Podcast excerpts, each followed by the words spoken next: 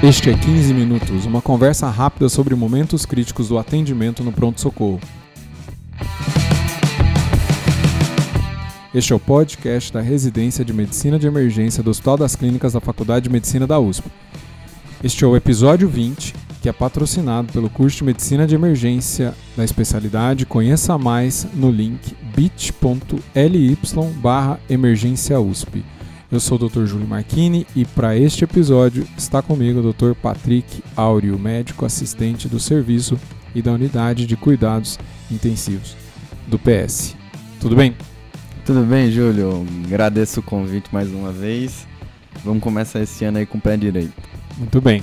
O assunto de hoje é hipercalemia. O que, que é hipercalemia? Por que, que é grave? Por que, que a gente se preocupa tanto? Hipercalemia é um assunto muito interessante, Júlio, que é Acho que talvez seja um dos distúrbios hidroeletrolíticos mais comuns.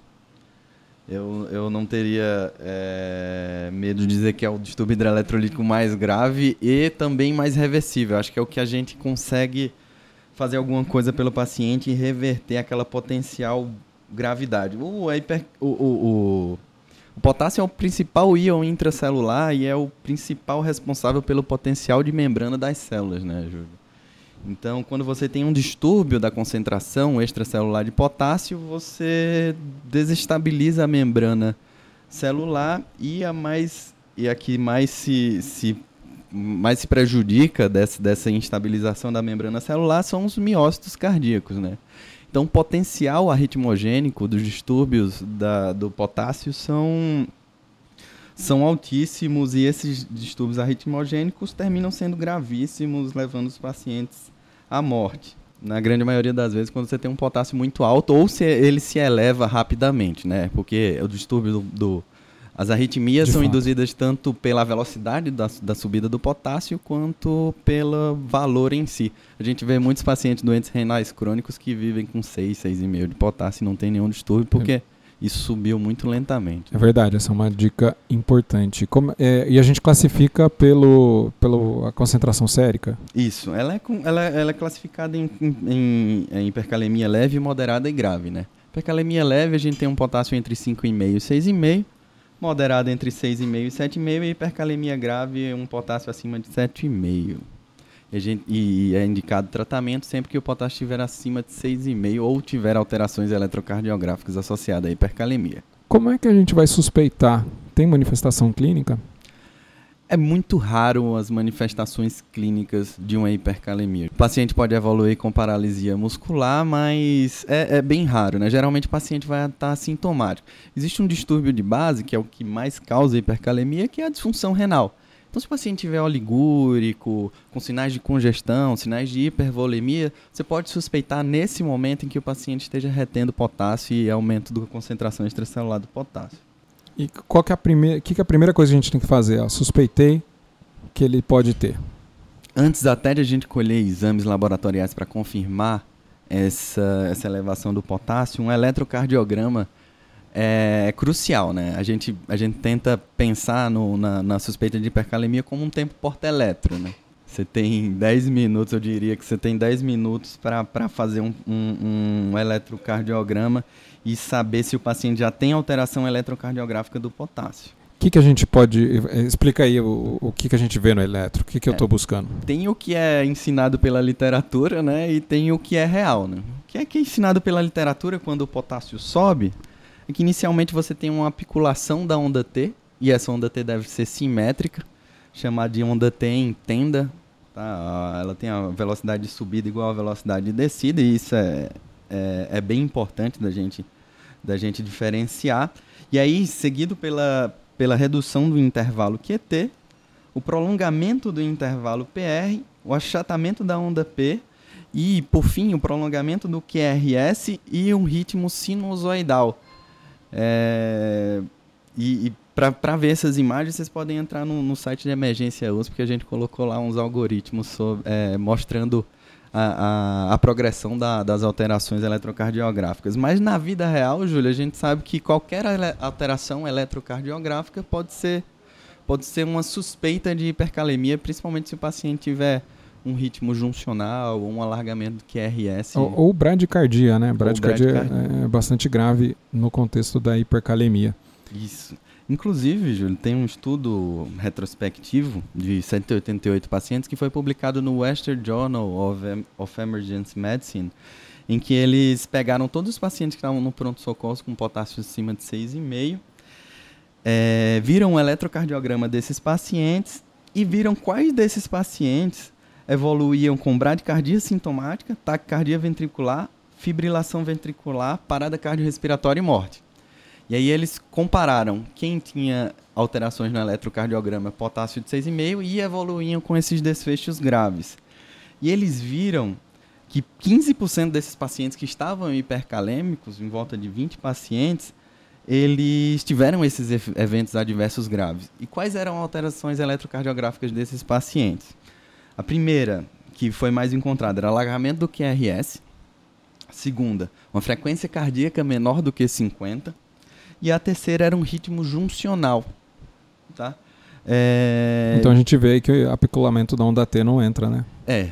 O apiculamento da onda, da onda T não entrou como os pacientes que evoluíam com eventos adversos é, graves cardíacos. Mas isso tem um grande questionamento porque o apiculamento de onda T ele é descrito como primeira alteração eletrocardiográfica da elevação do potássio, Júlio. Pode ser que esses pacientes tenham sido identificados precocemente, tenham sido tratados precocemente, já que esse não é um estudo prospectivo, é um estudo retrospectivo. A gente é, não sabe tem, o que aconteceu. É, é, de fato. E tem, e tem outro fator também, né? A, apiculamento da onda T é uma coisa mais difícil de você caracterizar como sendo Isso. da hipercalemia, porque tem que ser aquela onda T é, apiculada, assimétrica, entenda e magra, é, diferente de uma onda T, por exemplo, isquêmica, é, que vai ter um perfil mais uh, alargado. E talvez vai ser. E também tem alterações inespecíficas de onda T. Então você vai. É, vai ser muito difícil identificar qual era a onda T relacionada à hipercalemia.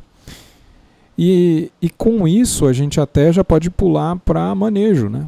E a gente tem então esse eletro com essas alterações que, que evoluem para, as, para uh, arritmias graves ou desfechos graves. E o que, que a gente faz com isso? Espera o potássio sair? Nesse caso, a gente tem que correr atrás do, do, do relógio, né? correr contra, contra o tempo. Sempre que a gente tiver uma alteração eletrocardiográfica que possa ser sugestiva em um paciente que, tem, que tenha um quadro clínico que possa sugerir que ele tem hipercalemia, é, a gente tem que considerar como se fosse uma hipercalemia nesse caso e tratar como tal, tá, Júlia? Para a gente confirmar, a gente pode pedir um potássio sérico. Sempre que esse potássio estiver acima de 6,5 ou é, houver alteração eletrocardiográfica, está indicado o tratamento. Só que a gente não pode confundir que existe uma coisa que é bem comum, que é a hipercalemia factícia. A hipercalemia factícia é nada mais do que um erro de medição do potássio. Isso pode acontecer por erro na técnica de coleta do acesso periférico, ou, por exemplo, você colheu o sangue, deixou muito tempo o sangue na, na bancada antes de analisar e as células hemolizaram, e aí a amostra vem com um potássio elevado.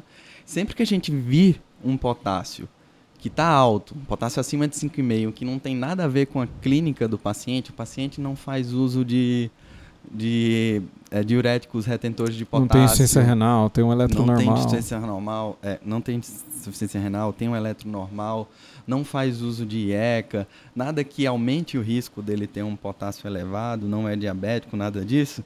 A gente tem que desconfiar e pedir a, a, a remedição do potássio. Mas a gente está falando agora no manejo do, potá, do, do, da hipercalemia no paciente que tem fator de risco para tal, tem alteração eletrocardiográfica e tem o potássio acima de 6,5, que é quando a gente vai indicar tratamento. A gente tem três grandes objetivos no tratamento do, da hipercalemia, Júlio. O Perfeito, fala. O primeiro grande objetivo e o que vai salvar a vida do paciente, do paciente é estabilizar a membrana do miocárdio. Como é que a gente faz isso? Existe um íon que é o cálcio. O cálcio, quando infundido, ele consegue trazer essa estabilização da membrana e ele tem atuação imediata. Existem duas formas de eu infundir o cálcio. Uma é com gluconato de cálcio e a outra é com cloreto de cálcio. A grande diferença entre, entre esses, essas duas, duas preparações do cálcio é que o cloreto de cálcio tem três vezes maior concentração do que o gluconato de cálcio. Só que ele tem um risco, quando ele é infundido em veia periférica, de, de necrosar tecido, porque é, um, é um, um, uma preparação muito concentrada de cálcio, pode, pode haver necrose de tecido. Então, ele é indicado quando o paciente tem acesso central, tá certo? O, o, o, então, na grande maioria das vezes que o paciente vai chegar na sala de emergência, você vai usar o gluconato mesmo, porque ele só vai ter o acesso periférico à disposição. Tudo bem? O, a indicação é que você infunda um grama de potássio, do, do, desculpa, do gluconato de cálcio, em acesso periférico, e ele vai iniciar a ação em 2 a 3 minutos, é quase imediato, e você vai ver, pedir um, solicitar um eletro depois, se as alterações do, do, do, da hipercalemia, as alterações eletrocardiográficas estiverem resolvido, não precisa repetir a dose. Se não tiver resolvido as alterações eletrocardiográficas, você tem que repetir a dose do gluconato até que haja resolução. É, um, algumas vezes a gente não tem a resolução completa, mas a gente tem uma melhora do, do padrão eletrocardiográfico. Então, às vezes, você, você melhora um pouco a bradicardia. É, então, você já teve resposta. Né? Então, é, a intenção é justamente essa, que você não que você reverta todas as alterações, mas que você é, veja e documente essa melhora no eletrocardiograma. Tá bom. Então eu fiz meu eu fiz meu eletro no paciente que eu suspeitava, tem lá alteração, é compatível com hipercalemia. Pedi para colher sangue, fiz meu fiz minha meu gluconato de cálcio periférico. Isso. E aí? É, lembrando que o gluconato de cálcio não diminui o potássio, tá, gente? Então, a gente não tem que repetir o potássio após o gluconato de cálcio, não tem nada a ver. Isso é só para estabilizar a membrana do miocárdio. Existem duas, duas coisas a mais que eu faço para reduzir a, a, a, a, concentração do meu potássio sérico. Uma delas é induzir a entrada do potássio para dentro da célula. Tá certo, Júlio? É o que a gente chama de shift de potássio.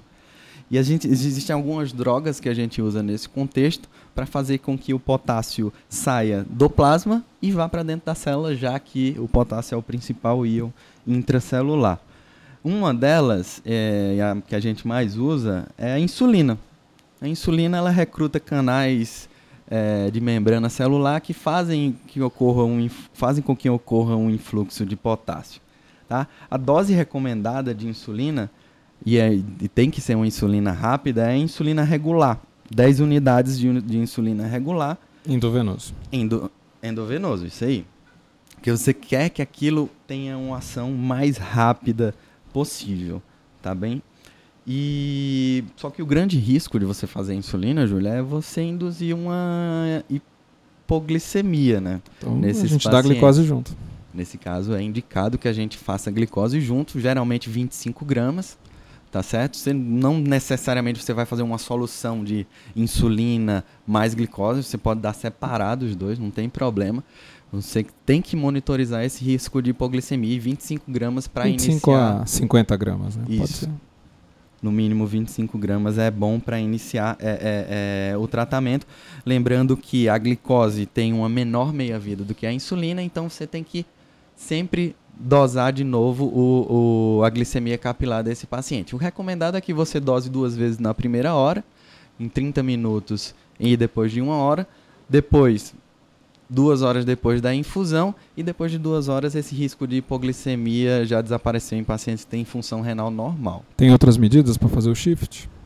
Tem. Eu só queria lembrar é, algumas coisas sobre a insulina, Júlio, que, é, que são importantes é que quando o paciente já tem a glicemia maior do que 250, é, não se recomenda fazer a glicose, tá certo, gente? Se o paciente já está hiperglicêmico, façam só a insulina, não tem problema. E nos pacientes com disfunção renal, Bem lembrado. é recomendado que se diminua a dose pela metade, lembrando que as insulinas, que a insulina regular e a NPH tem clearance renal. Então, o risco de hipoglicemia aumenta nos pacientes que têm clearance de creatinina abaixo de 30 tá bem? Não, deve, não devemos esquecer disso. Bem lembrado. E aí, pegando o gancho da sua pergunta, quais outras medicações que fazem esse shift de potássio, que forçam a entrada do potássio para dentro da célula? Uma delas são os beta-agonistas, é, Júlio, tanto é, beta-agonistas por via endovenosa quanto inalatória, eles conseguem fazer com que o potássio entre dentro das células, beta-agonistas adrenérgicos, tá? Qual que é o recomendado para a gente fazer? O que a gente tem mais à disposição é o fenoterol ou o salbutamol, salbutamol em inalação, tá? Isso sendo feito é, é, por via inalatória, por nebulização, o indicado é que se faça, é, Júlio, pasmem, é, 10 a 20 miligramas de fenoterol, por exemplo, que seriam 40 a 80 gotas de fenoterol, que é uma dose que a gente não, não costuma usar, mas a literatura recomenda essa dose altíssima.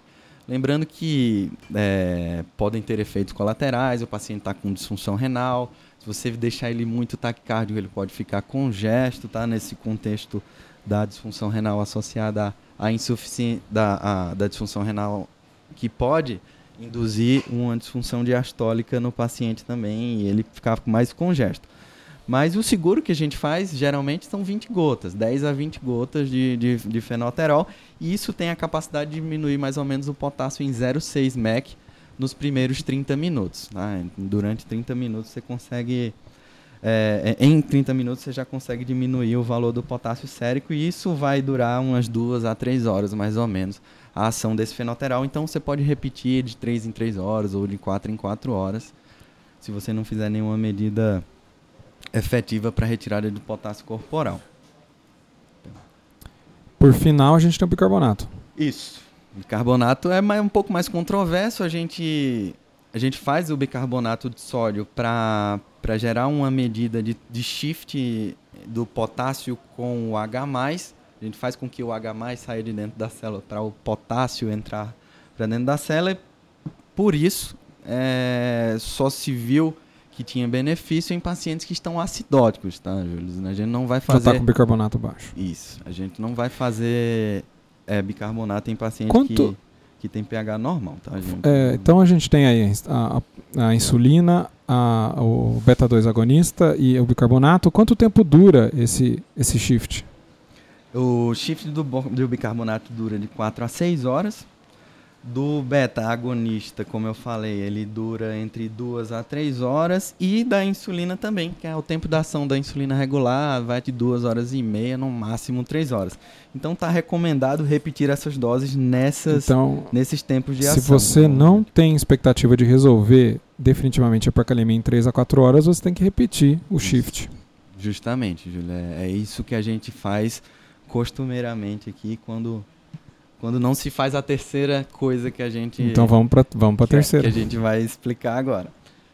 É, as outras medidas que a gente. A outra medida, a outra grande medida que a gente faz para a hipercalemia é eliminar o potássio do corpo. Tá, Júlio?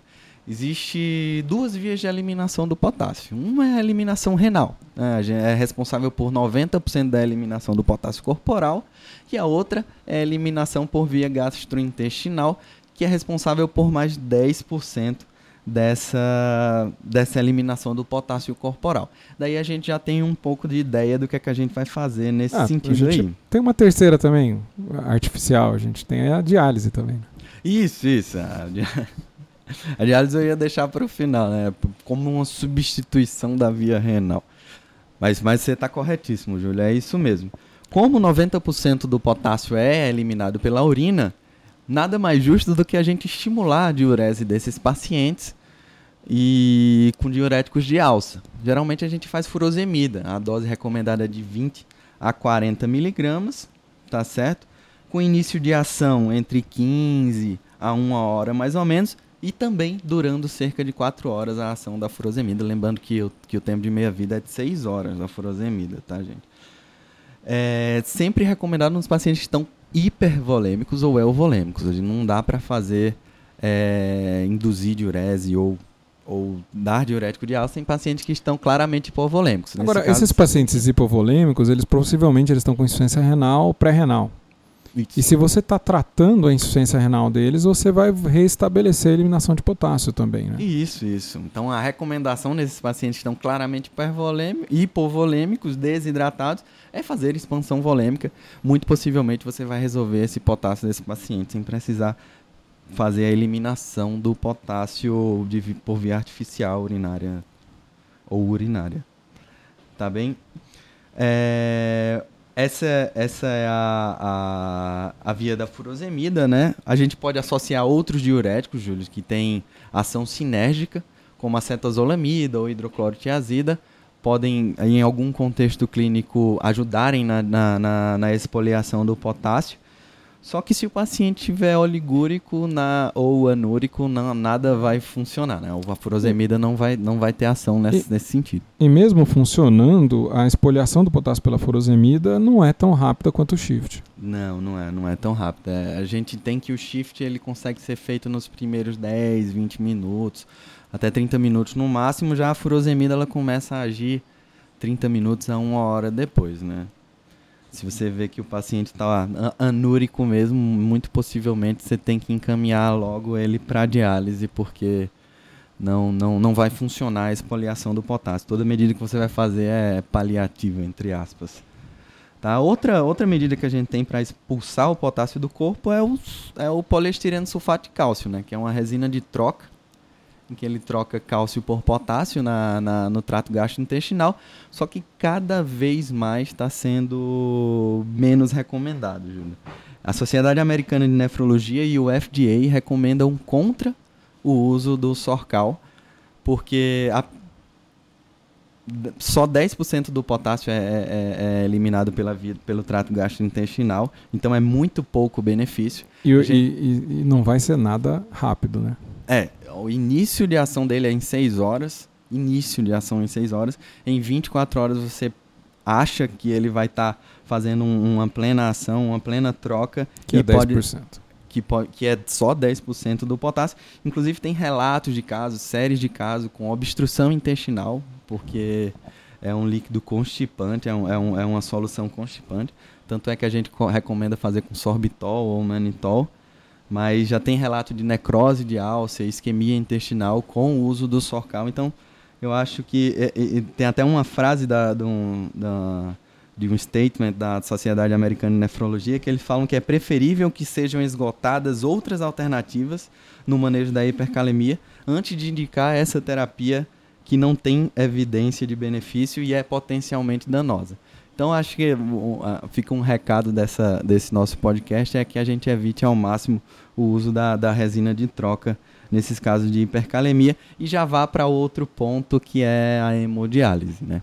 A hemodiálise é, sem sombra de dúvidas, a medida, a medida mais efetiva em redução do potássio sérico.